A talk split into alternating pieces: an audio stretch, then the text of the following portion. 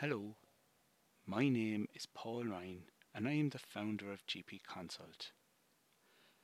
I work as both a pharmacist and as a GP and I'm passionate about clinical pharmacology and therapeutics. I really enjoy making international guidelines relevant to those of us in primary care. So, today is the second of four podcasts um, on the management of obesity uh, in primary care. So, in today's podcast, I'm going to talk about the role of insulin in non alcoholic fatty liver disease. I'm then going to talk about the dietary management of type 2 diabetes, and I'm also going to discuss the DIRECT trial. So, just go back to basics first uh, regarding insulin physiology. So we know that high blood sugar damages arteries.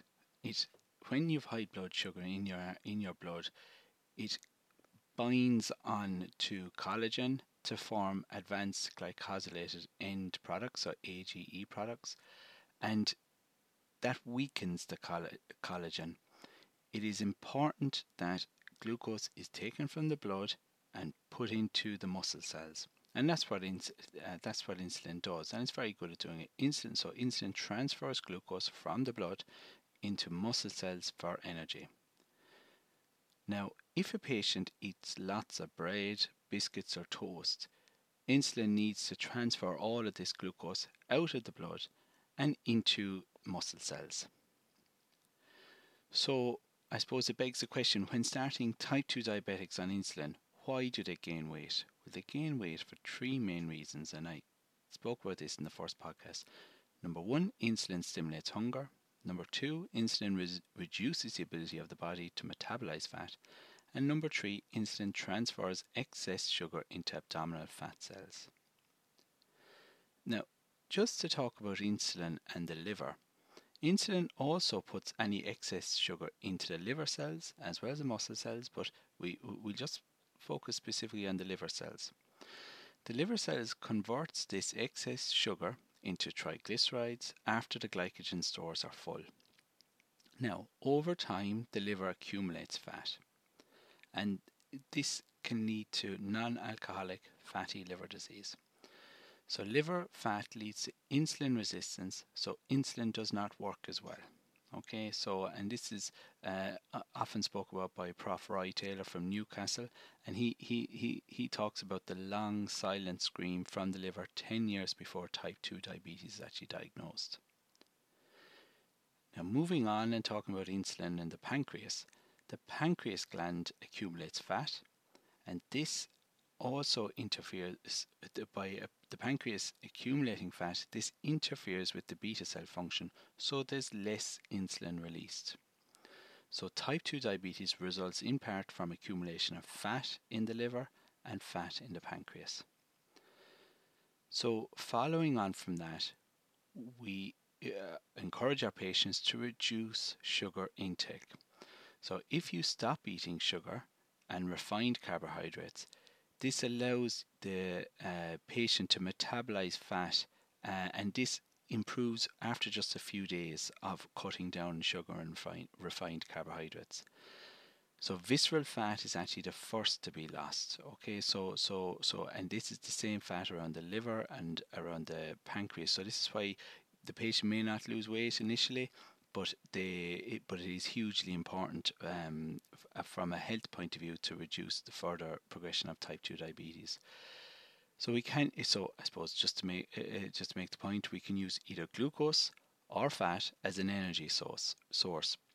So in patients living with obesity, it's better to burn fat rather than glucose. Okay. So insulin causes renal, I suppose, just to talk about insulin causing sodium retention. So we know that insulin causes renal sodium retention, which increases blood pressure. So when we get our patients to stop sugar and starchy car- carbohydrates, this actually causes a di- diuresis as there's less insulin released.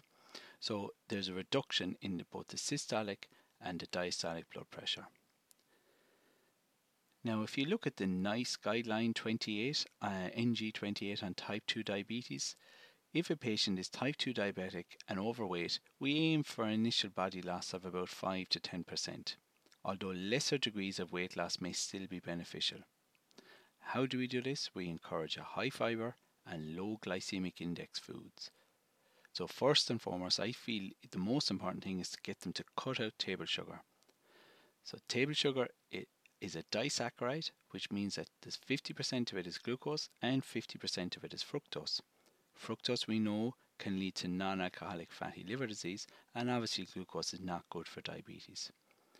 So, we uh, so the main point is that table sugar should be cut out of the diet completely, and I'd also say to the patients, no more fizzy sugary drinks. Okay. So, if you so to so the main thing is to reduce or cut out starchy starchy carbohydrates as well. So number one is the table sugar. Number two is the starchy carbohydrates. Why? Starch is a series of glucose molecules. So, and what is start? The starchy foods include bread, rice, breakfast cereals, and potatoes. These are all broken down to form glucose. So the f- final point I make is to reduce alcohol. So alcohol is full of carbohydrates and high in calories. So I explain to patients that beer is like liquid toast. So hence they get, you know people can get the beer belly. So and it just uh, it reiterates the point about bread and toast. Okay. So by doing all this, if you reduce your table sugar, reduce your starchy carbohydrates, and reduce your alcohol, this reduces circulating insulin. So when you reduce circulating insulin, there is more fat metabolized and the patient loses weight. It reduces the liver fat, so you reduce the insulin resistance, and it, reduce, uh, reduces pancreatic fat, so there's an increase in insulin secretion.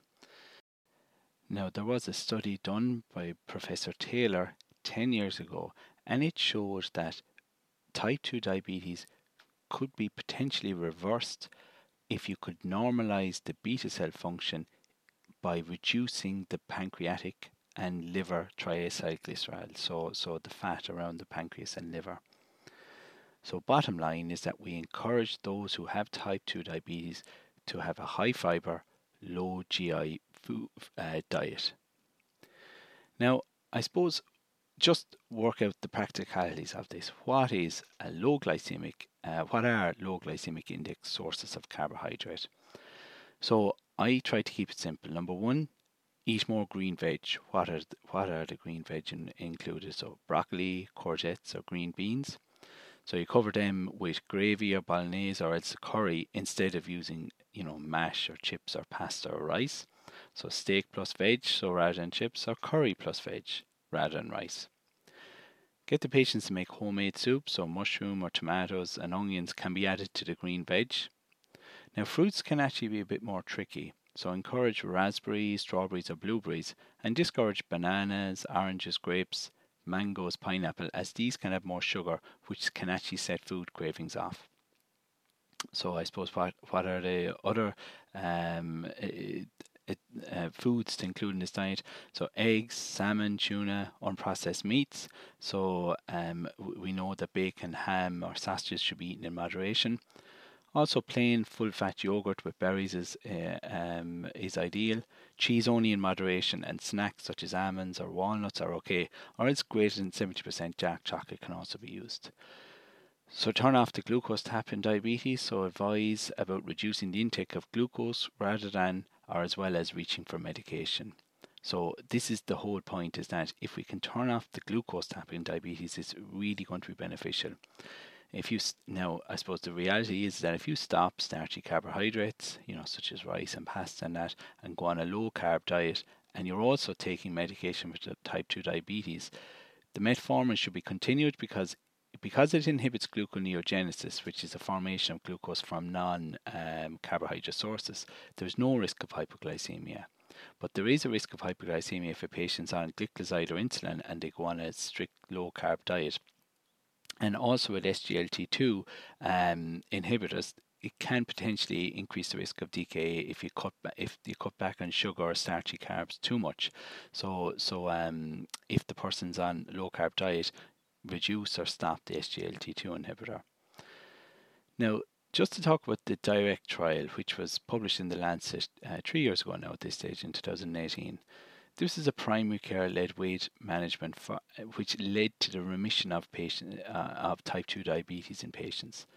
There were 300 patients recruited, uh, and it was based in the UK. Now, all of these medication, all these patients had their hypertensive and hypoglycemic medication withdrawn for the duration of the trial. Almost half of all patients in the intervention arm had remission of their uh, diabetes, and what was the intervention? It was either a very low calorie and low carb diet, so about 800 calories per day, using food replacement such as shakes and that, and this was continued for three to five months. It showed that there was significant benefit in those who used a low carb diet, and even tw- this was even 24 hour months later. Okay, so even two years later, they still showed benefit, and the benefit was directly related to the amount of weight lost. So the bottom line, by if you can get the patient to lose 10 kilogram, uh, uh, the type 2 diabetic patients lose 10 kilos, they can actually go into remission. So you aim for a 10 kilogram weight loss. Not all is possible, and it's a hard thing to do, but it, it, it, it would, if that could be aimed for, it would be great.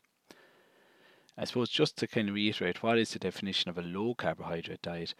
A low carbohydrate diet is less than 130 grams per day of carbohydrate. A very low carbohydrate diet uh, is a diet that has 20 to 50 grams a day of it. And a minimum of 50 gram of carbohydrate daily is safe for up to six months. So the SIGN guideline, and this is as per the SIGN guidelines on the management of diabetes published in 2017, uh, and this is backed up by both the Canadian and the US guidelines. So that brings me to the end of today's podcast.